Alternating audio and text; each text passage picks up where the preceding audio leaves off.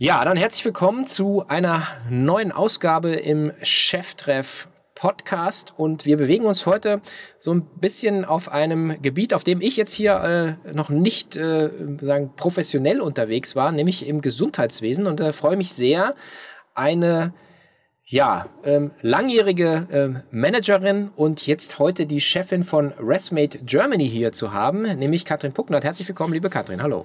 Danke, lieber Sven. Ich freue mich, heute da zu sein. Herzlich willkommen zu Cheftreff, dem Future Retail Podcast von Sven Ritter. Im Gespräch mit den Machern und Innovatoren der digitalen Handelsszene. Zu Beginn ein Hinweis auf unseren Werbepartner Zendesk. Zendesk bietet eine komplette Kundenservice-Lösung, die benutzerfreundlich ist und mit dem Wachstum deines Unternehmens Schritt hält. Die Corona-Pandemie hat viele Entwicklungen im Handel beschleunigt. Sie hat aber auch das Kundenverhalten und die Erwartungen nachhaltig geprägt und verändert. Eines ist klar, der Handel muss handeln, um dem radikalen Erwartungsdruck der Kunden gerecht zu werden. Kundenservice-Teams im Handel haben zahlreiche Herausforderungen zu bewältigen. Mit der Customer Experience Software von Zendesk gelingt es, diese Herausforderungen anzugehen und so die Erwartungen der Kunden zu erfüllen. Egal ob Startup oder Großunternehmen, die Software von Zendesk passt sich an die Anforderungen von Unternehmen jeder Größe an auch an deins. Überzeug dich selbst von den maßgeschneiderten Lösungen und geh auf www.zendesk.de. Zendesk schreibst du dabei mit Z am Anfang. In den Shownotes findest du außerdem einen Link zum kostenlosen White Paper. Dort erfährst du, welche Herausforderungen auf Kundenservice-Teams warten und wie diese bewältigt werden können. Viel Spaß dabei! Ja, ähm, für die Leute, die dich nicht kennen und noch nicht im K5 TV dein Gespräch mit Dörte gesehen haben, ähm, alles unterm K5 Club Login. Ähm, magst du dich mal kurz vorstellen, wer bist du, was machst du? Danke, lieber Sven. Ähm, ich bin die Katrin Pucknert, ich bin die Geschäftsführerin von ResMed in Deutschland. Also ich leite den deutschen Ableger des Konzerns ResMed. Wir sind ein weltweites Unternehmen ähm, an der amerikanischen Börse am Nasdaq notiert mit Hauptsitz in San Diego. Ähm, ich bin jetzt seit zwölf Jahren bei ResMed, habe angefangen auf der, auf der Marketingseite, auf der europäischen Marketingseite und bin jetzt seit 2016 in der Unternehmensverantwortung hier in Deutschland. Mein Hintergrund, ähm, habe immer in der Medizintechnik gearbeitet, direkt schon nach dem Abi angefangen, sogar in der Medizintechnikfirma zu jobben. Das hat mich dann während des Studiums nach USA verschlagen, in Silicon Valley. Dort habe ich dann ähm, ja studienbegleitend im Prinzip, also ich habe dann mein Studium in Deutschland unterbrochen, habe dann dort für ein paar Jahre äh, gearbeitet. Das hat mir wahnsinnig gut gefallen, so dass ich dann berufsbegleitend dort weiter studiert habe. Und aus ursprünglich mal geplanten 18 Monaten sind dann über fünf Jahre geworden. Bin dann für einen kurzen Zeitraum zurück nach Deutschland, war aber immer sehr viel in den USA unterwegs, amerikanisches Geschäft mit aufzubauen. Ähm, und bin dann wieder in die USA gegangen ähm, zu einem anderen Medizintechnikunternehmen. Das war dann im Bereich der Augenheilkunde, Bildgebung ganz spannend ähm, und dann gewechselt zu einem japanischen Konzern, auch in den USA, da ging es dann um so spannende Themen wie äh, cloud-basierte Bildtransfers 2008. Das war sehr lustig, da wusste noch keiner, was eine Cloud ist. Ja, und bin dann mit der Entscheidung, ich wollte aus familiären Gründen zurück nach Deutschland, eben bei ResMed gelandet, was mir sehr gut gefallen hat, weil ich eine sehr hohe Affinität zu Australien habe und ResMed als australisch-amerikanisches Unternehmen hat mir von der Unternehmenskultur sehr gefallen mhm. und äh, bin bis heute sehr froh, diese Entscheidung getroffen zu haben. Mhm. Die Australier versteht ja immer keiner, wenn sie Englisch reden, oder? Na, ich finde eigentlich das sehr angenehm. Ja. Aber ich kenne es ja. nun schon auch viele Jahre. Ja, okay.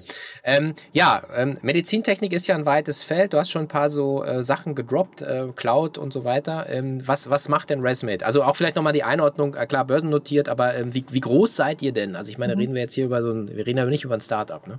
Nee, nee, wir sind hier keine Butze. Ne? Also vielleicht ja. auch ganz interessant, das ist vielleicht ein bisschen ungewöhnlich über mich.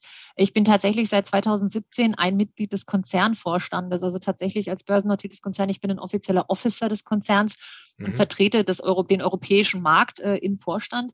Wir sind börsennotiert, habe ich gesagt. Wir sind äh, vom Umsatz her, wir machen über drei Milliarden Umsatz im Jahr. Haben mittlerweile 8000 Mitarbeiter weltweit und haben eine Börsenkapitalisierung von äh, 37 Milliarden Dollar. Also wir sind kein kleiner Laden.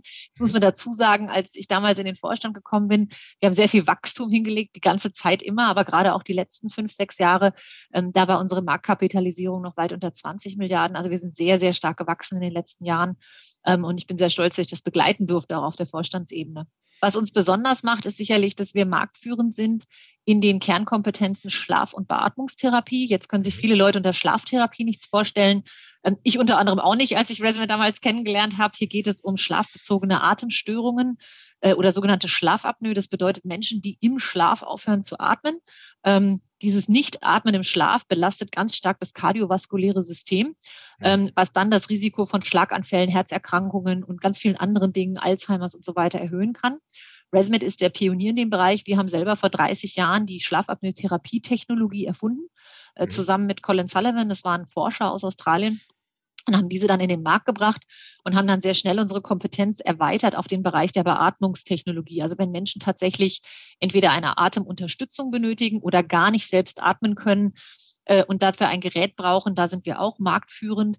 Das ist unsere Kernkompetenz gewesen. 2014 haben wir dann sehr früh die Entscheidung getroffen, dass Konnektivität eine ganz entscheidende Rolle in der Zukunft spielen wird und haben entschieden, alle unsere Geräte mit Funkmodulen auszustatten. Ähm, und diese mhm. Funkmodule funken die Therapiedaten des Patienten in eine Datencloud. Ähm, und wir sind heute weltweit sicherlich der größte Connected Health Player mit über 17 Millionen Menschen weltweit, deren Daten jede Nacht in unsere Datenwolken gehen. Wow. Ähm, sitzen da auf Milliarden von Datensätzen ähm, aus denen wir auch Intelligenz ziehen und aus denen wir äh, Insights generieren, mit denen wir dann auch Innovation treiben, neue Produkte schaffen äh, und kontinuierlich versuchen, die Therapie besser zu machen. Das heißt, wir haben so ein bisschen den Wandel durchgemacht die letzten Jahre von einem klassischen Medizintechnikhersteller hin zu einem großen Digital Health Player. Mhm. Okay. Das ähm, wirft jetzt natürlich weitere Fragen äh, in meinem Kopf auf. Also ist natürlich, also wir reden halt hier über einen, also einen Riesenmarkt, wir reden über ein sehr großes Unternehmen mit einer sehr einzigartigen Positionierung. was mir auch äh, gefällt und gleich auch Full Disclosure, ich kenne das Gerät ehrlicherweise ähm, und deswegen würde ich da auch gerne mal einsteigen in dieses Thema, wie kommt man eigentlich dann an seine Kunden und Patienten? Weil ähm, das im Prinzip muss es ja nimmt es ja den Startpunkt, äh, dass jemand merkt, meistens wahrscheinlich der Partner im Bett übers Schnarchen, dass irgendwas im Schlaf nicht richtig ist. Ehrlicherweise bei mir war das auch so.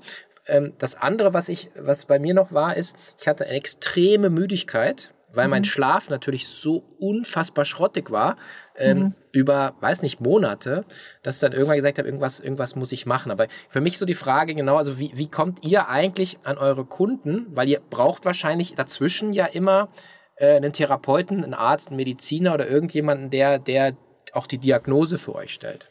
Genau. Ja, das ist auch ganz witzig, weil du die, Unterhaltung mit der Dörte referenziert hast. Ne? Also ich, im Marketing spricht man ja gern von Multichannel-Marketing und wenn du mhm. Marketing mhm. in der Medizin machst im Bereich der Versorgung, dann wird das sehr schnell Omnichannel. Mhm. Also was halt daran besonders ist, wenn wir unsere Geräte und Produkte einfach verkaufen an Fachhändler, ist es ein relativ einfaches B2B-Businessmodell. Ähm, mhm. und da wirbst du, du machst Werbung, äh, du sprichst die Kunden an, du überzeugst sie von deinen Vorteilen. Ähm, bei der Versorgung von Patienten gestaltet sich das tatsächlich ganz anders. Da hast du nämlich das verrückte Thema, dass der Patient selber in ganz vielen Bereichen leider noch nicht mündig genug ist. Das heißt, die wissen gar nicht genug über die Therapie, so dass die mhm. selber einen relativ kleinen Anteil an der letztendlichen Entscheidung haben, wie möchte ich denn versorgt werden mit welchem Produkt. Diese Entscheidung überlassen sie dann normalerweise einem Arzt oder einem medizinischen Experten, der ihnen rät, geh doch mal da und dahin oder nimm doch mal die und dieses, dieses und jenes Produkt. Mhm. Bezahlen tut aber am Ende das Ganze dann die Krankenkasse. Und die mhm. empfiehlt weder, was der Patient verwenden soll, noch nutzt sie das Produkt. Ähm, ja. Und das macht das Ganze natürlich extrem komplex. Und du hast natürlich dann dazwischen noch gerade im Bereich der, der medizinischen ähm, Expertenkreise, mit denen du arbeiten musst, auch ganz viele verschiedene Akteure. Da hast du den Hausarzt, der leider oftmals gar nicht so versiert ist in diesem Thema Schlaf, ähm, in vielen Fällen gar nicht erkennt, dass zum Beispiel eine Schlafapnoe der Grund für ein Problem sein kann.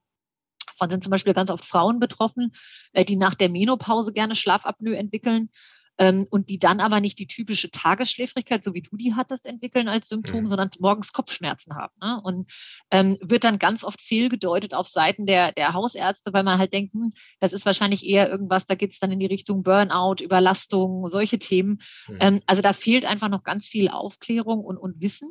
Ähm, dann hast du aber den Pneumologen, also ist der, der Lungenfacharzt, der irgendwann ins mhm. Spiel kommt, der dann die Diagnostik machen kann, äh, bis hin zum medizinischen Schlaflabor, was oftmals dann an ein Krankenhaus angeschlossen ist, was dann eine detaillierte äh, Schlafdiagnose macht. Und der, der Weg ist natürlich auch alleine der Weg von, oh, meine ja. Frau hat gesagt, ne, ich schnarche nachts, bis hin ja. zu, jetzt weiß ich, was mein Problem ist und bin entsprechend behandelt ist in Deutschland aufgrund dieser hochgradigen Komplexität oftmals sehr, sehr langwierig. Wir haben viele Patienten, wo sich das zum Teil über Jahre hingestreckt hat.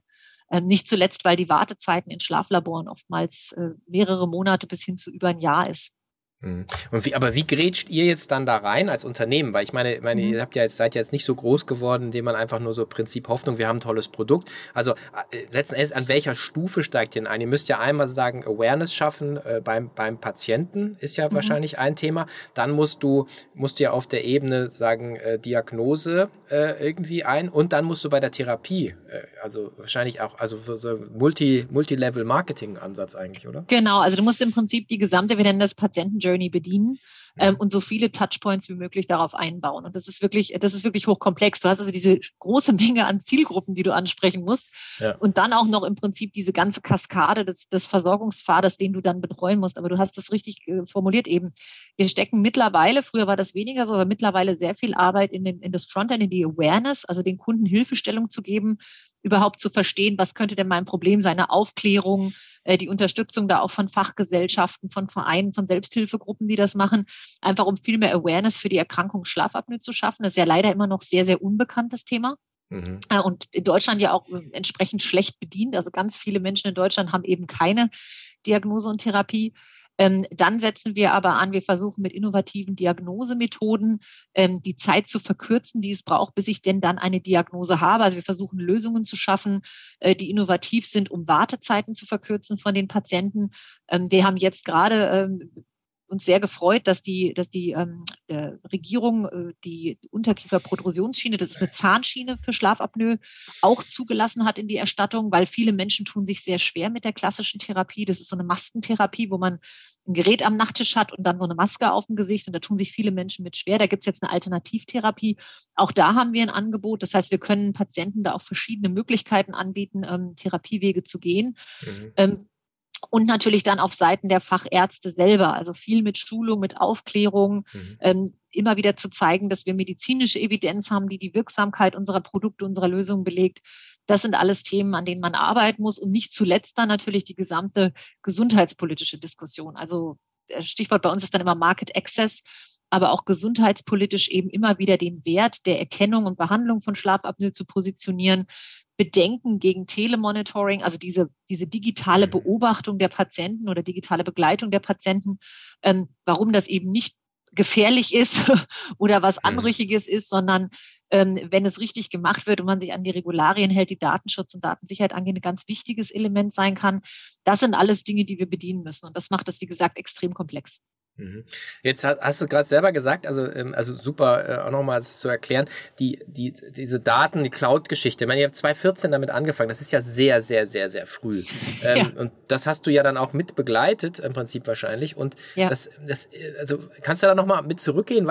Was, was war denn da jetzt sozusagen auch damals schon die Überlegung? Ich meine, dass heute alles in der Cloud ist, ist so ein bisschen so No-Brainer. Aber mhm. vor sieben Jahren dann sozusagen da reinzugehen auch, und was war eure rationale geschäftsstrategisch, aber natürlich wahrscheinlich wahrscheinlich auch fürs Produkt? Mhm. Also da hat tatsächlich die, der, der Wunsch zu sagen, wir wollen die Therapie immer besser machen, die größte Rolle gespielt. Wir machen sehr mhm. viel Forschung bis heute im Bereich der Patientenadherenz. Also wie gut kann der Patient mit der Therapie umgehen? Und in der mhm. Schlafapnoe ist es tatsächlich leider so, dass ganz viele Patienten die Therapie abbrechen. Ähm, mhm. Es gab da eine große Studie, die letztes Jahr veröffentlicht wurde aus Frankreich. Da hat die französische Regierung erlaubt, dass alle französischen Gesundheitsdaten analysiert werden konnten. Und dabei wurden mehrere Tausende von Patienten angeschaut mit Schlafapnoe und im Durchschnitt haben nach 18 Monaten 40 Prozent der Patienten die Therapie wieder abgebrochen. Mhm. Jetzt musst du dir vorstellen, das ist ein Wahnsinn in dem Gesundheitssystem. Du hast vorne steckst du irre viel Geld rein ne, in eine komplexe ja. Diagnose, in diesen ganzen Aufwand, nur damit der Patient nach eineinhalb Jahren sagt, mache ich nicht mehr. Mhm. Ähm, und damit verlierst du natürlich auch den ganzen positiven Wirkungen dieser Schlafapnoe-Therapie. Also diese ganze negative Auswirkungen auf zum Beispiel Risiko für Herzinfarkt, Schlaganfall. Mhm. Ähm, man weiß mittlerweile, dass das ähm, Entzündungsfaktoren erhöhen kann, die Krebs bedingen können, Demenz, Alzheimers und so weiter. Da gibt es mittlerweile wirklich gute Daten zu. Das heißt, es sollte eigentlich in unserem Interesse sein, Schlafapnoe-Patienten eine wirksame Therapie zu ermöglichen. Und in diesem Bereich forschen wir ganz viel. Da geht es auch um psychologisches Verhalten. Was motiviert jemanden, die Therapie weitermachen zu wollen? Welche Produkte möchte der haben? Man will natürlich nicht eine Maske im Gesicht haben, wo man aussieht wie Darth Vader und die Ehefrau oder die Enkel schreiend aus dem Schlafzimmer rennen. Mhm. Also da geht es sehr stark um möglichst kleine, möglichst unauffällige Therapielösungen zu entwickeln. Möglichst leise sollte das Ganze sein. Man will ja keinen Staubsauger im Schlafzimmer stehen haben. Mhm. Ähm, das sind alles ganz wichtige Faktoren. Aber eben auch diese kontinuierliche Therapiebegleitung und dieses immer wieder daran erinnern, warum ist es wichtig, äh, Probleme, denen man begegnet, sehr schnell aus dem Weg zu räumen. Und mhm. was Telemonitoring, also dieses Realtime-Beobachten des Patienten uns ermöglicht, ist, diese Probleme sehr früh zu erkennen. Äh, und was wir festgestellt haben, und wir haben das damals über noch sehr, sehr manuell, ne, man hat immer wieder die Patienten angerufen in den ersten drei Monaten und gefragt, ist alles okay, ist alles okay? Und dabei stellt man fest, oh, wenn man in den ersten zwei, drei Wochen sieht, dass die ein Problem haben und bedient das gleich, dann bleiben die langfristig auf Therapie. Und damit ist natürlich diese digitale Begleitung ein Riesenfortschritt und für uns ein Riesenpromise gewesen damals, zu sagen, Mensch, wenn wir das machen, dann können wir, wenn die Patienten das wollen, anstatt dann blind hinterher zu telefonieren, können wir proaktiv auf die Patienten zugehen, wo wir sehen, da ist ein Problem, können das direkt adressieren und können damit natürlich auch die Therapie, den Therapieerfolg, den Patientenerfolg äh, verbessern. Und das hat tatsächlich damals dazu geführt, dass wir gesagt haben, das ist die bessere Therapie. Das bringt die besseren Ergebnisse. Wir machen das jetzt. Wir haben mhm. aber natürlich auch darauf gesetzt, dass die Gesundheitssysteme dieser Welt irgendwann verstehen, dass das ein sehr guter Ansatz ist ähm, und dann natürlich entsprechend auch in eine Monetarisierung gehen kann. Also dass man irgendwann dafür auch bezahlt wird, dass man so eine Leistung anbietet. In Deutschland mhm. ist das jetzt leider nicht der Fall, aber in Amerika, in Frankreich, in den meisten Ländern weltweit ist das mittlerweile anerkannt. Also da haben die Gesundheitssysteme ein tatsächliches Interesse daran, dass die Therapie, die man bekommt, auch wirksam ist äh, und sind auch bereit, das zu vergüten, wenn diese wirksam ist. Ähm, mhm. Und das ist, das ist eben für uns dann auch ganz entscheidend gewesen. Also ein bisschen weg vom, wie du hast es, glaube ich, genannt, vom Krankheitssystem hin zum Gesundheitssystem. Gesundheitssystem, genau, genau. Ja, ja, okay. Ähm, ist denn das so, ich meine, wenn jemand nach 18 Monaten abbricht, dann schickt er das Gerät zurück äh, und dann verliert ihr ja auch den Kunden. Meine, es ist ja auch äh, also im, im, Eigeninteresse, dass die Therapie ja. weiterläuft. Ähm, was, was hilft denn da? Weil ich meine, was man ja sieht, ist, äh, ist ja immer so, äh, erkennt, wir haben ja kein Erkenntnisproblem, ähm, wir, wir haben ja eher ein Umsetzungsproblem mhm. oder, oder und, und äh, gerade menschliches Verhalten ob es Gesundheit ist, äh, Sport, Abnehmen äh, oder ähm, an sich selber arbeiten, ähm, setzt ja äh, auch immer eine gewisse Disziplin, ähm, gewisse gewisse Ritualisierung auch äh, mhm. auch voraus. Und ähm, was sind denn da so so ähm, Dinge, die man, die, die ihr da macht, die man generell machen kann, äh, dass, dass halt jemand dann eher sagt, er, er zieht es fünf, zehn oder bis an sein Lebensende durch? Mhm. Nun folgt eine kurze Werbeunterbrechung. Der Rechnungs- sowie der Ratenkauf zählen bei Online-Käufen deutschlandweit zu den beliebtesten Zahlungsarten. Sowohl der Kauf auf Rechnung als auch der Kauf auf Rate stellen für Online-Händler die unsichersten Zahlungsarten dar. Das stellt vor allem Unternehmen wie zum Beispiel Fashionet vor eine Herausforderung. Wenn der Kunde seine Bestellung tätigt und sich bei Checkout für den Rechnungs- oder Ratenkauf entscheidet, erfolgt zunächst eine Prüfung seiner Bonität. Dies geschieht auf Basis der von ihm eingegebenen Informationen sowie bereits vorhandener Daten. Aufgrund unterschiedlicher Transaktionscharakteristika kann der Kauf auf Rechnung oder Rate nach Prüfung abgelehnt werden. Der Kunde wird dann auf eine sichere Zahlungsart ausgesteuert, zum Beispiel Vorkasse. Dieser Prozess ist zeit- und personalaufwendig. Außerdem leidet auch die Customer Experience, sodass der Online-Händler eine Vielzahl an Kunden während des Checkouts verliert und so Umsatzeinbußen in Kauf nehmen muss. Mit der Open Banking-Lösung der Partner Fintech Systems und Experian geht Fashionet einen für Online-Händler vollkommen neuen Weg und kann seine Potenziale zukünftig um ein Vielfaches ausschöpfen. Kunden, die bisher beim Checkout-Prozess abgelehnt wurden, erhalten im Rahmen der Open Banking-Lösung eine sogenannte Second Chance. Seit Einsatz der Open Banking-Lösung verbucht Fashionet eine deutliche Steigerung der Conversions und somit des Umsatzes. 40 Prozent der Kunden, bei denen um Prüfung des Kontos gebeten wurde, stimmten dieser auch zu. Davon wurden letztlich 65 Prozent für Rechnungs- bzw. Ratenkauf zugelassen. Experian kombiniert Daten, Technologie und Advanced Analytics mit branchenspezifischer Expertise Expertise im Risk Management Bereich, vereint in innovativen Decisions Plattformen und Analytics Dashboards. Damit bietet der weltweite Marktführer für Informationsdienstleistungen Unternehmen die jeweils beste Basis für ihr Risiko-, Betrugs- sowie Identitätsmanagement. In den Shownotes findet ihr einen Link zu einem Video von Experian gemeinsam mit Fashionet. Dort könnt ihr mehr spannende Insights und Ratschläge zur Conversion-Optimierung gewinnen. Oder einfach unter www.experian.de. E-X-P-E-R-I-A-N. Viel Spaß! Also am einfachsten, ganz ehrlich, ist die intrinsische Motivation, wie du sie beschreibst. Also wenn du einen Patienten hast, der wirkliche Schlafapnoe hast, du hast das dann erlebt, ähm, das ist ziemlich furchtbar, weil du bist so K.O. und müde ja. jeden Tag. Du kannst gar nicht mehr richtig funktionieren. Ähm, und ein Patient, der dann erfolgreich therapiert, der merkt sehr schnell, dass es ihm wieder gut geht. Und diesen wahnsinnigen Energieschub, das ist eigentlich die größte Motivation. Also da sehen wir schon bei den meisten Patienten, dass das ein ganz großer, großer Motivationsfaktor ist, dass sie auf einmal sagen, wow, ich habe ganz andere Energie, ähm, ich kann wieder am Leben teilnehmen, ich bin nicht mehr K.O. Äh, für viele hat es auch den netten Nebeneffekt, dass sie wieder mit ihrer Frau in einem Schlafzimmer schlafen können, weil die sie verbannt mhm. haben wegen dem Schnarchen vorher. Mhm. Ich höre also raus, die meisten, die meisten Patienten sind männlich wahrscheinlich. 70 Prozent sind männlich, ja, das ist richtig. Wobei das ist altersbezogen. Ab 70 sind es dann 50-50, aber vorher okay. ist tatsächlich im Mix sind, sind 70 Prozent Männer.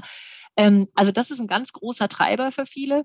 Aber natürlich hat man auch andere Themen. Es gibt Patientengruppen, die zum Beispiel nicht tagesschläfrig sind. Die Frauen, die ich vorhin angesprochen habe, die dann morgens Kopfschmerzen haben, sind zum Beispiel oft so ein Beispiel.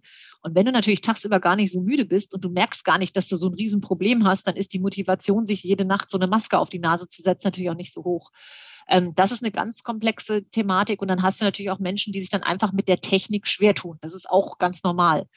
Ähm, und in den Bereichen ist Aufklärung viel wert. Also einfach immer wieder äh, dieses, dieses, dieses ähm, Rückbestätigen zu sagen, du tust dir hier was Gutes, du tust hier was Gutes für deinen Körper, das ist das, was es dir bringen wird. Aber auch, ne, äh, wir nennen das CBTI, Cognitive Behavioral Therapy, also Verhaltenspsychologie. Äh, wir arbeiten da sehr stark. Zum Beispiel, wir haben eine App gelauncht, sehr früh schon. Wir waren mit die Ersten, die da was auf den Markt gebracht haben. Das ist eine Patienten-App, die heißt MyAir. Da kriegen die Patienten ihre eigenen Daten reingespielt.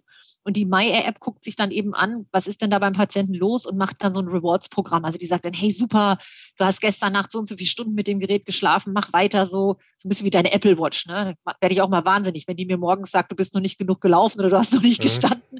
Ja. Das Witzige ist, man macht es ja dann wirklich. Ne? Wenn die Apple Watch mir abends sagt, ich brauche ja. noch drei Minuten, um mein Ziel zu verfolgen, dann bin ich ja doch nochmal umblockt. Ähm, ist genau die gleiche Idee. Ähm, und das ist wahnsinnig gut angekommen bei den Patienten. Also diese Möglichkeit, selber an der Therapie teilzunehmen über zum Beispiel so eine Engagement-App, das ist nicht einfach so ein diffuses Gerät, was da steht. Ich kriege auf einmal erklärt, was da passiert, was das für mich bedeutet, welche Fortschritte ich mache. Hat einen riesengroßen Vorteil gebracht. Wir sehen da ganz, ganz große Unterschiede in den Abbruchsraten. Und das Zweite ist tatsächlich ähm, diese engmaschige digitale Begleitung, die wir machen, bedeutet, wenn wir telemonitorisch die Patienten angebunden haben und die dem einwilligen, und wir sehen zum Beispiel, dass ein Patient über mehrere Nächte anscheinend die Therapie gar nicht mehr benutzt hat. Oder wir können sehen, dass der Maskensitz nicht richtig ist. Dann pfeift die Maske, dann entsteht so eine Maskenleckage, bläst Luft raus und das kann man messen. Ähm, dann rufen wir den Patienten auch proaktiv an und sagen, hey, wir haben das gesehen. Und äh, zu deiner Frage vorhin, eine neue Technologie in 2014 war sehr früh. Das Interessante ist, die Patienten haben von Anfang an total super darauf reagiert. Die fanden das klasse, weil wie gesagt, die waren auf einmal nicht mehr hilflos. Die haben viel mehr Verständnis bekommen für die Therapie. Die konnten viel mehr selber teilnehmen, also Engagement, Stichwort. Ähm, aber wir hatten ganz, ganz viele Fragestellungen seitens der Fachärzte, die gesagt haben, uh, ist das denn okay? Darf denn da eine Firma reinschauen? Ähm, also da war wahnsinnig viel Gegenwind am Anfang. Und äh, das hat jetzt wirklich sehr lange gedauert. Wir haben jetzt wissenschaftliche Studien gemacht. Wir haben immer wieder publiziert, gezeigt, dass unsere Abbruchsraten viel, viel besser sind. Also unsere Patientenloyalität, der Patientenerfolg ist viel größer. Wir haben engmaschig mit den Fachgesellschaften gearbeitet, um Bedenken auszuräumen, dass wir nicht der böse Google sind, der schreckliche Sachen mit den Daten macht. Und das alles Datenschutzgrundverordnungskonform und, und super abgesichert, Daten-Security-seitig und so weiter. Aber äh, das war schon ein sehr, sehr langer Weg. Wobei, es hat sich halt gelohnt. Also es ist immer noch nicht so, dass wir, dass wir äh, in Deutschland so weit sind, dass man für solche Technologien oder für solche Lösungen auch eine Vergütung bekommt heute. Äh, aber wir haben tatsächlich mittlerweile einen wahnsinnig positiven Dialog mit den Fachgesellschaften und gerade Covid hat natürlich dann nochmal das Ganze befördert. In Covid konnten die Patienten plötzlich alle nicht mehr zum Arzt oder wollten nicht. Man musste Telemedizin machen. Und siehe da, wenn ich die Telemonitoring-Daten aus dem Gerät als Arzt zur Verfügung habe, kann ich auch ein vernünftiges Beratungsgespräch führen. Ansonsten bin ich ja blind. Ich weiß ja gar nicht, was der Patient hat oder wie es dem Patienten geht. Ähm, und das hat nochmal dazu beigetragen, dass die, dass die Akzeptanz davon wirklich massiv gestiegen ist und wir da jetzt einen ganz tollen, äh, wirklich produktiven Dialog haben und wir sind auch nicht mehr die Einzigen. Viele Mitbewerber haben jetzt im Laufe der letzten Jahre natürlich nachgezogen und bieten ähnliche Möglichkeiten an, was dann auch immer hilft. ja. ja, ich glaube auch, das, ist, hatten wir ja im Vorgespräch auch gesagt, so, es gibt ja äh, ähm, kein Verlust ohne einen Gewinn. Ja, eine Tür geht mhm. zu, also eben das ganze Gedöns da draußen. Äh, man kann gewisse Dinge nicht mehr machen und dann muss man ja kann man sich wegsperren oder man kann eben Dinge anders machen. Ich glaube auch, mhm. dass, das, dass das eben auch dazu geführt hat, dass viel mehr Akzeptanz ist jetzt für Digitalisierung, für Cloud, für äh, Remote-Arbeiten. Ja, ich bin auch zwar im Büro einfach, aber ich glaube, die 90 Prozent der Mannschaft ist heute im Homeoffice. Ja. Ähm, also, und, und das ist aber ganz normal, weil letzten Endes ist es ja nicht so, dass du sagst, du kontrollierst die Zeit, sondern du kontrollierst die Ergebnisse. Also kontrollieren. Ja. Du willst halt, wir haben uns geeinigt auf, das ist, was wollen wir erreichen. Da muss halt wo auch immer es entsteht, muss es ja gemacht werden. Also, und das Gleiche gilt für das ähm, Digitalisierungsthema. Ich glaube, da ist auch, auch viel passiert. Vielleicht auch noch mal jetzt den Schwenk zu machen. Ihr operiert ja nicht im, im sozusagen luftleeren Raum. Ihr seid ja auch ähm, natürlich eingebunden in, in extreme politische äh, Rahmenbedingungen. Also, das heißt ähm, auch ähm, je nachdem, was der Gesetzgeber äh, für Fallpauschalen und sonst was definiert, ähm, werden ja auch dann so Incentives gesetzt. Ähm, wie, wie erlebst du das denn? Ich meine, das ist ja ein extrem äh, regulierter Markt. Ähm, wie, wie, ich meine, du bist seit 25 Jahren in dem Bereich drin. Klar, mit viel mit USA, da ist alles ein bisschen anders. Ja, da geht es eigentlich immer nur, wenn du die Kreditkarte zückst, wirst du behandelt. Äh, kennt man hier gar nicht. Ja. Also hier in Deutschland wissen ja 90 Prozent der Leute gar nicht, was ihre Behandlung kostet. Ja, als Privatpatient siehst du ja immer die ganzen Abrechnungen und denkst, du schluckst ja, ja dann immer und sagst, ey krass, nee, ich muss nicht schon wieder ins CT, ja. ja. Äh, ist ja Blödsinn, ist ja nur Geldschneiderei. Also, äh, wie siehst du das? Wie, wie operiert man da ähm, so in so, in so einem in so einem politischen, aus meiner Sicht, Minenfeld? Ja, es ist schon nicht einfach, zumal du musst halt immer die verschiedenen Akteure berücksichtigen. Ne? Und ich meine, grundsätzlich ähm, was ich schon zu schätzen weiß, gerade in Europa, die hohen Hürden, die man geschaffen hat mit einer DSGVO, also mit einer Datenschutzgrundverordnung, ähm, mit anderen regulatorischen Vorgaben, was zum Beispiel die Zulassung von Medizinprodukten angeht, das ist schon immer ein dickes Brett, was man da bohrt. Ne? Viele der, der ähm, Regularien, die geschaffen werden, die sind auch nicht immer wirklich ähm, in der Praxis so umsetzbar. Also das ist dann, ich glaube, ich hatte das Beispiel schon mal gegeben, wenn du dir anschaust bei der Datenschutzgrundverordnung, da gibt es ja diese Vorgaben, dass man wirklich überhaupt keine Daten irgendwie außerhalb der Europäischen Union anfassen darf. Ist ja erstmal eine tolle Geschichte, das zu tun. Jetzt ist aber mhm. das Verrückte, man will ja auch nicht, dass die Daten gehackt werden. So, die großen Cybersecurity-Firmen, die da leading sind in der Industrie, sitzen aber alle nicht in Europa. Mhm. Und als die Datenschutzgrundverordnung dann kam mit diesen sehr harten Auflagen, mhm. ähm, ist dann Folgendes passiert. Man durfte dann die Wahl treffen. Ne? Mache ich jetzt Datenschutz oder mache ich jetzt Datensicherheit? Weil wenn ich den Datenschutz zu 100 Prozent einhalte, kann ich im Zweifelsfall die besten Firmen nicht mehr nutzen, die mir die beste Datensicherheit geben und umgekehrt. Gott sei Dank haben viele dieser Firmen jetzt nachgezogen, sodass man vor dieser, vor dieser Wahl jetzt nicht mehr stehen muss. Aber das sind so Dinge, wo ich mir manchmal eine größere Praxisnähe der, der Gesetzgeber wünschen würde. Einfach mal mhm. wirklich zu durchdenken sein, das klingt ja alles gut auf Papier. Aber was hilft es mir, wenn ich sagen kann, toll, ich bin Datenschutzgrundverordnungskonform, wenn Nordkorea die Daten hackt? Also jetzt mal im Extrem gesprochen. Ne? Ja. Ähm, und diese ganzen Akteure zu berücksichtigen, dann hast du natürlich immer noch sehr viele Partikularinteressen, muss man leider sagen, die mit reinspielen. Ähm, also Interessensgemeinschaften, wo vielleicht ne, alle sagen, Innovation ist ganz toll, aber dann wird Innovation am Ende doch gestoppt, weil am Ende vielleicht eine Vergütung so in der Form dann nicht in der richtigen Form wieder vorliegt. Und das Thema Vergütung ist halt ein ganz heißes Eisen, mhm. ähm, weil natürlich niemand erstmal mehr bezahlen will. Und man sieht immer erstmal nur, dass mehr bezahlen will. Das Spannende an den verschiedenen Gesundheitssystemen ist tatsächlich, dass wir mittlerweile sehen, dass viele andere Gesundheitssysteme, zum Beispiel USA, ähm, da muss man nicht alles mit der Kreditkarte bezahlen, aber die Amerikaner haben mittlerweile einen sehr starken Blick auf die Wirksamkeit von medizinischen Leistungen. Also die wollen tatsächlich einen Nachweis haben, funktioniert denn eine Therapie? Funktioniert denn ein Medikament? Nehme ich das regelmäßig? Jetzt kann man natürlich sagen, man findet es unfair, wenn die Kasse guckt, mache ich denn das, was mir gesagt wird? Auf der anderen Seite wird natürlich auch viel Geld verschwendet für ja. Dinge, die dann gar nicht genutzt werden. Ne? Was hilft es mir? Ähm, CPAP-Therapie ist das beste Beispiel. Der Patient bekommt jedes Jahr das Gerät. Die Kasse bezahlt dafür. Der Patient benutzt das Gerät ja gar nicht. Und es gibt Krankenkassen in Deutschland, die wollen nicht wissen, ob der Patient das Gerät benutzt oder nicht. Mhm. Also das ist, ne, das ist ganz spannend. Also die wollen gar keinen Wirksamkeitsnachweis haben. Und das ist auch nicht vorgegeben. Und ich glaube schon, dass jetzt das Gesundheitssystem ist ja dank Covid so unter Kostendruck jetzt gekommen. Äh, wäre es sowieso aufgrund der alternden Bevölkerung. Aber jetzt mit ja. Covid ist das Ganze nochmal auf dem, auf dem Turbo drauf. Äh, muss man Dinge anders machen. Und anders darf nicht heißen, verbilligen. Ne? Wir, wir machen wieder Ausschreibungen und Patienten, die inkontinent sind, kriegen wieder die billigsten Windeln aus China.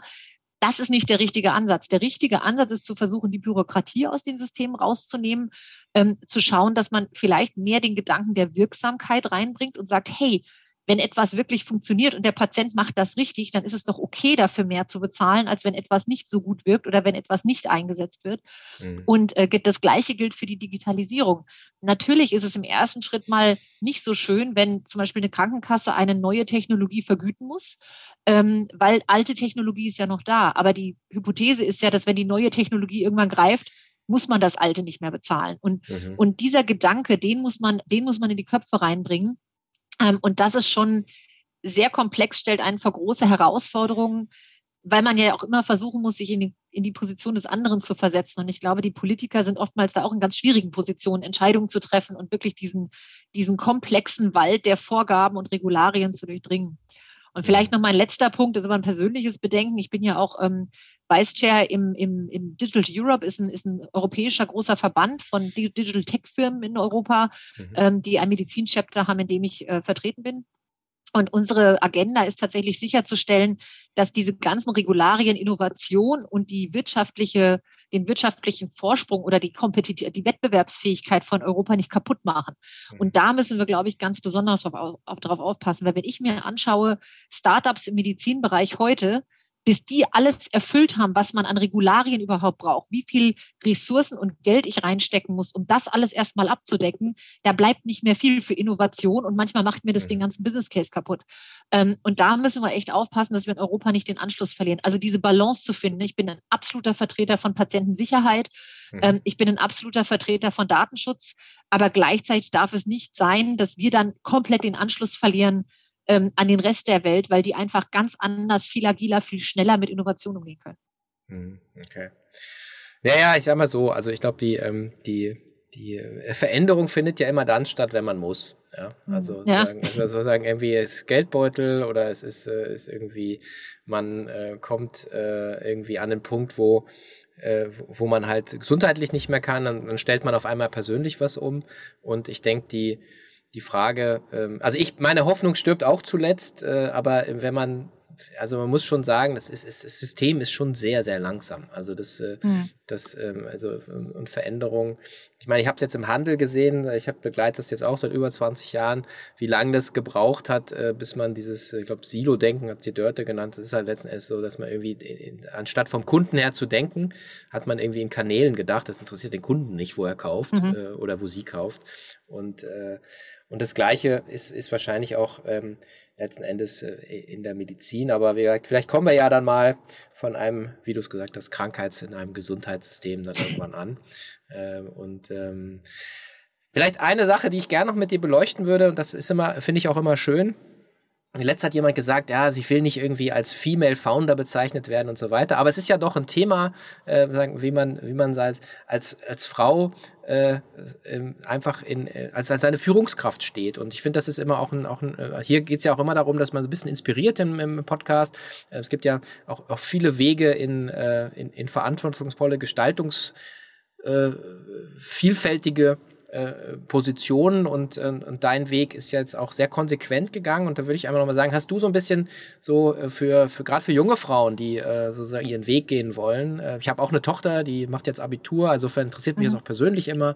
Äh, ich habe ein tolles weibliches Führungsteam hier und so. Also ich bin ein großer, eh großer Fan, aber sagen, ist immer schön zu hören. Ähm, hast du so sagen, Dinge, die du sagen, mitgeben kannst oder Erfahrungen, wie, wie, du deinen Weg gemacht hast? Hast du ihn sehr geplant? Ist es passiert? Ähm, hast du äh, gewisse Stärken ausgespielt? Hast du irgendwas, was du mit, mit da mal so, wo man da ein bisschen mit der Taschenlampe mal draufleuchten könnte? Ja.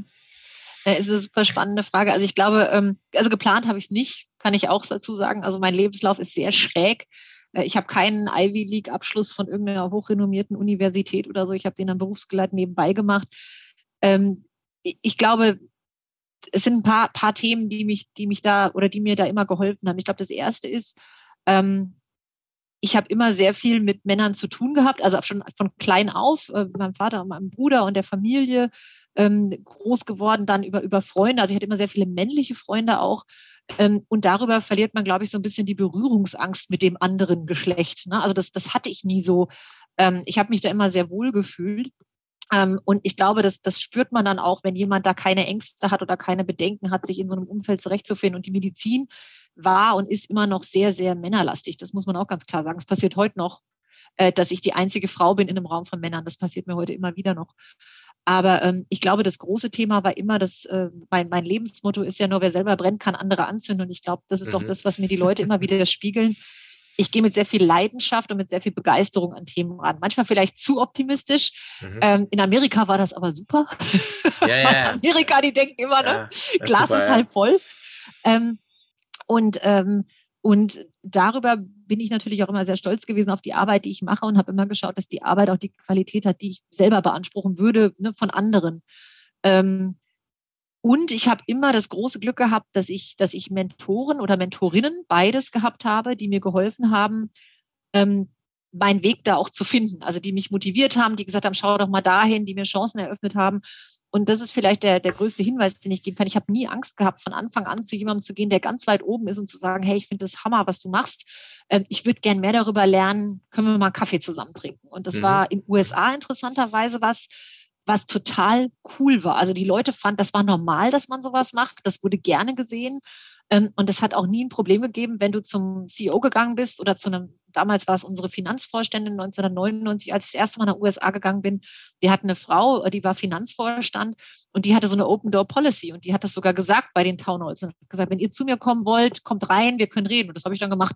Mhm. Und, und, und, und habe darüber allein so viel gelernt. Und, und das war was, ähm, das hat mir dann auch die Angst genommen, so dass ich immer wieder entweder im Unternehmen oder außerhalb des Unternehmens einfach Leute hatte, mit denen ich mich gut verstanden habe, auf die ich zugegangen und gesagt habe, hey, ich finde dich toll, von dir würde ich gerne lernen. Ähm, und das hat immer einen Riesenunterschied gemacht. Und das ist auch, glaube ich, der Rat, den ich anderen geben würde, gerade jungen Frauen, habt keine Angst, euch da äh, auf Leute zuzugehen, euch, euch Role Models zu suchen, die anzusprechen und euch das Mentoring und das Coaching zu suchen. Mhm. Ich denke, dass, ähm, das ist auch äh, ein guter Punkt. Also ich, ich habe mir dann immer ähm, persönlich vorgestellt, ähm, die, die Person, die man ja im beruflichen Kontext dann meinetwegen auf so ein Podest gehoben hat, die steht ja auch in irgendwie wahrscheinlich meistens total schlecht sitzenden Shorts äh, mit Crocs äh, im Garten und muss irgendwas machen oder irgendwelchen Kindern hinterherrennen oder putzt sich im Bad morgens auch die Zähne. Das hilft eigentlich, dass das auch, äh, sind ja auch nur, nur Menschen und ähm, ich denke, wenn man, äh, wenn man also ich habe immer gesagt, äh, die schweren sind die leichten, weil die traut man sich nicht anzusprechen, aber die, die sagen ja dann sofort, nee, geht nicht, passt nicht, keine mhm. Zeit, aber dann hat sich ja nichts verändert zu meinem Status quo. Genau. Da habe ich ja dasselbe. Genau, genau. habe ich halt irgendwie einen kleinen Korb gekriegt, aber die meisten, ich reagiere auch immer, ich sage dann immer relativ schnell ab, nee, kein Interesse, macht nicht und so weiter. Und andere Dinge, die mich interessieren, sage ich ja, ähm, schick mir mal einen Zweizeiler, dann kann ich dir wirklich sagen, passt das für mich, interessiert mich das auch, weil das ist ja immer das, was die andere Person, glaube ich, auch äh, das muss man ja immer sehen. Also, to put yourself in the other one's shoes heißt genau. ja auch, was bringst denn du mit an den Tisch, was die andere Person mal für eine Viertelstunde interessiert. Also genau. wie du so und das, ich glaube, da kann man auch so ein bisschen mehr, äh, es geht nicht immer nur ums Verkaufen, sondern vielleicht auch um ein, äh, wie du es gesagt hast, so ein Interesse an der anderen Person. Und dann hat ja jeder auch irgendwo ein Ego, sonst könntest du ja nicht überleben. und redet mal gerne über sich. Gerade Leute, die äh, Frauen oder Männer, die halt in etwas höheren Positionen sind, haben meistens ja. ein größeres Ego, so ist es halt. Äh, und äh, das kann man eigentlich ganz gut spielen, finde ich. Also ich denke auch, da ist oft eine ganz große Bereitschaft da zu teilen. Also ich habe das auch, ich mentore auch immer noch gerne Leute und mache das regelmäßig. Ähm, und mir gibt es viel und ich habe auch immer noch Leute, auf die ich zugehe, von denen ich lernen kann. Das ja. ist ganz wertvoll. Ja. Der letzte Punkt, den ich vielleicht noch anführen würde, weil das ist auch ein, ich, ganz wichtiges Thema, gerade bei Frauen, das beobachte ich bis heute, äh, dieser Klassiker, dass Frauen sich meistens nicht genug zutrauen. Mhm. Ähm, also die überdenken dann, schaffe ich eine Rolle oder schaffe ich sie nicht, bis hin zu, ne, ich bewerbe mich gar nicht auf irgendeine Rolle. Mhm. Ähm, ich hatte das große Glück, dass ich mich selten bewerben musste, sondern meistens an mich Dinge herangetragen wurden, willst du das machen?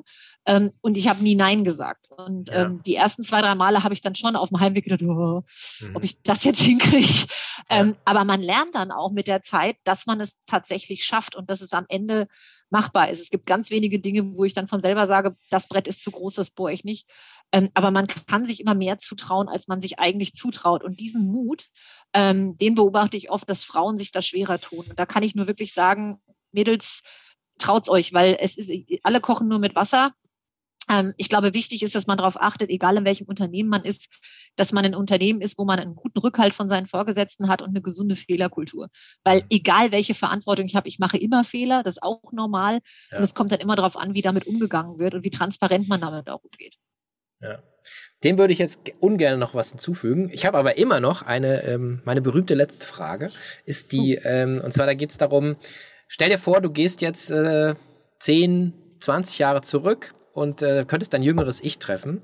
Was würde die heutige Katrin, der jungen Katrin, gerne an Erkenntnis mit auf den Weg gehen? Es geht nicht um Aktientipps, es geht nicht um Fehlervermeidung, sondern es geht darum, so eine, so eine Lebenserkenntnis, die vielleicht äh, die Qualität von Entscheidungen ähm, von dir verändert hätte. Keine anderen Entscheidungen, aber so eher in der Qualität. So, kann man damit was anfangen? Ja, ja. ja. Äh, ich glaube, das ist so ein bisschen das Motto eines meiner letzten Mentoren. Äh, der hat immer gesagt, äh, äh, am Ende wird alles gut und wenn es nicht gut ist, ist es nicht das Ende.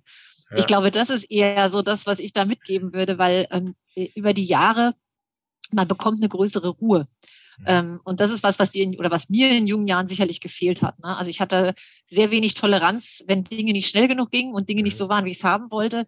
Ähm, und ich habe, wenn Dinge nicht so liefen, wie ich es wollte, wahnsinnig schnell dann, nicht, dass ich überdreht wäre, aber ich bin dann sehr schnell nervös geworden. Mhm. Ähm, während heute ich da viel mehr Ruhe und Entspannung mitbringe. Also wenn heute Dramen sich ankündigen, wo ich denke, oh Gott, das könnte echt eine Katastrophe werden, mhm. ähm, dann bin ich da heute eigentlich total ruhig, trinke einen Kaffee, warte mal drei bis fünf Tage ab und in 99 Prozent der Fälle gefühlt löst sich das Problem dann von selber meistens. Ne? Mhm. Ähm, und ich glaube, diese Ruhe und einfach mal abzuwarten, durchzuatmen, das wäre so das, was ich meinem jüngeren Ich noch mitgeben würde. Okay, super.